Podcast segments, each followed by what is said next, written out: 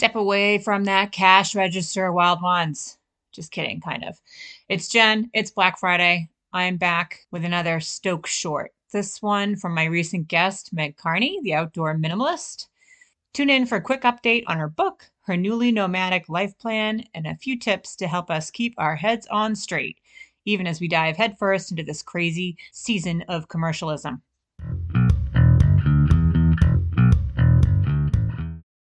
Thanks for having me again. Hey, welcome name, back. My name is Meg Carney, and I'm the author of the Outdoor Minimalist book and the host of the Outdoor Minimalist podcast. And I was featured on one of your episodes, which was really fun to be on the show. And a lot of how 2022 is wrapping up is the book was finally released in September. So, kind of still working on that and getting the word out for the book, getting reviews from people, just to get general feedback on the things that people really liked to hear about and maybe some things that were more so common knowledge. So, general book author things, I think. um, I do plan to go to one of the outdoor retailer shows. Um, I was thinking of doing it in January, but I don't think it will work out logistically anymore. So, probably more of the spring summer show, which I think is in June, but I don't 100% remember. and on an outdoor minimalist slash personal note, I am going to be entering van life at the end of this month for the winter. So that will be really fun. Wow. And Where are you going to be based? Or are you going to just kind of cruise around mostly down south or? Uh, I'm going to kind of cruise around. I am visiting family in Minnesota right now. So I already made the journey east a little bit from Washington. And then I'm going to head to New England first, which will be kind of cold, but I've just haven't spent a lot of time there before. And I think seeing it in winter will be really beautiful. So yeah, definitely hook, hook, up. Let's hook up because while you're out here, that'd be super fun. Because I'm I'm I'm on the all New England team. So, um, awesome. um, you know what I want to get from you too before you go is like as we think about, even though I hate hate hate the concept of New Year's resolutions because they're just BS. Um, as a kind of a uh, add-on from your book like if there were one two or three things that you hope that everyone will do in 2023 to lessen their impact what would they be i'm putting you on the spot i think the number one thing for me is always hoping that people re- will reduce their impact or reduce their consumption, which then mm-hmm. reduces their impact.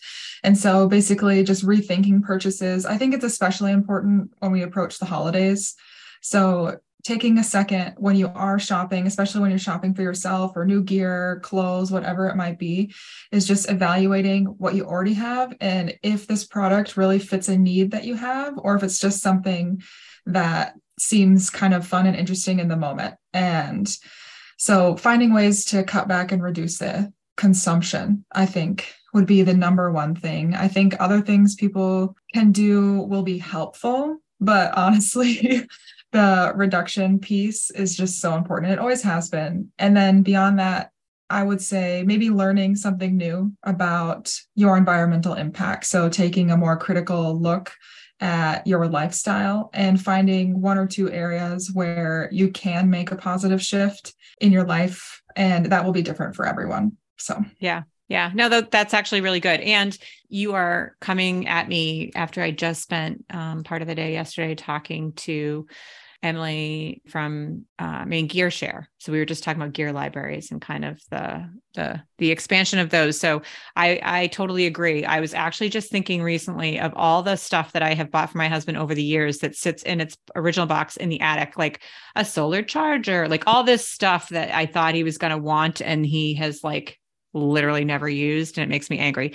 So instead of buying that extra little piece of gear that you think is going to be fun, if you're not sure that it's going to be used that much, why don't you just contact a guide or a person who um, sells experiences and give the experience, set up an experience because those things never get old and they don't always um, wreck the environment. So, yeah. And I think if it's gear related and you're on the fence about it, try to find someone that already has it so you can test it in person or rent it a couple yep. of times and just see like, is this actually an activity that I'm going to invest time in before right. you invest a lot of money in it too. Right. And if you need something to put under the tree, at least just go to like a gear exchange and get something secondhand if you can. Mm-hmm. All right, cool. What else? Anything else? I guess the main things for outdoor minimalists that we are working on are getting an email list. So it's not up and running on the website quite yet, but I am adding. So right now it's just me and my brother Alex that run the podcast and general outdoor minimalist thing, but we are adding a new person at the end of this year slash beginning of 2023 and they're going to help a lot with email marketing. So if you're already a follower of the podcast and book you can kind of look forward to that and see what new things we have coming out as next year progresses. Awesome. Yeah for sure. So outdoor uh give me your website again. Theoutdoorminimalist.com the outdoorminimalist.com yeah and then see i've done all kinds of research ahead of these 10 yes. minute things. and then Instagram is outdoor.minimalist.book. And it's the same for Facebook. Um, and Instagram, I tend to update a little more regularly, but general information, the website is a good spot to look. Or if you have specific questions or episode ideas, people can submit them there too. Awesome.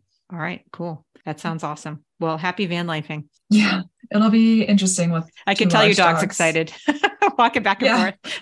yeah. All right. That's awesome, Meg. Thank you so much. Yeah. Thanks for having me again.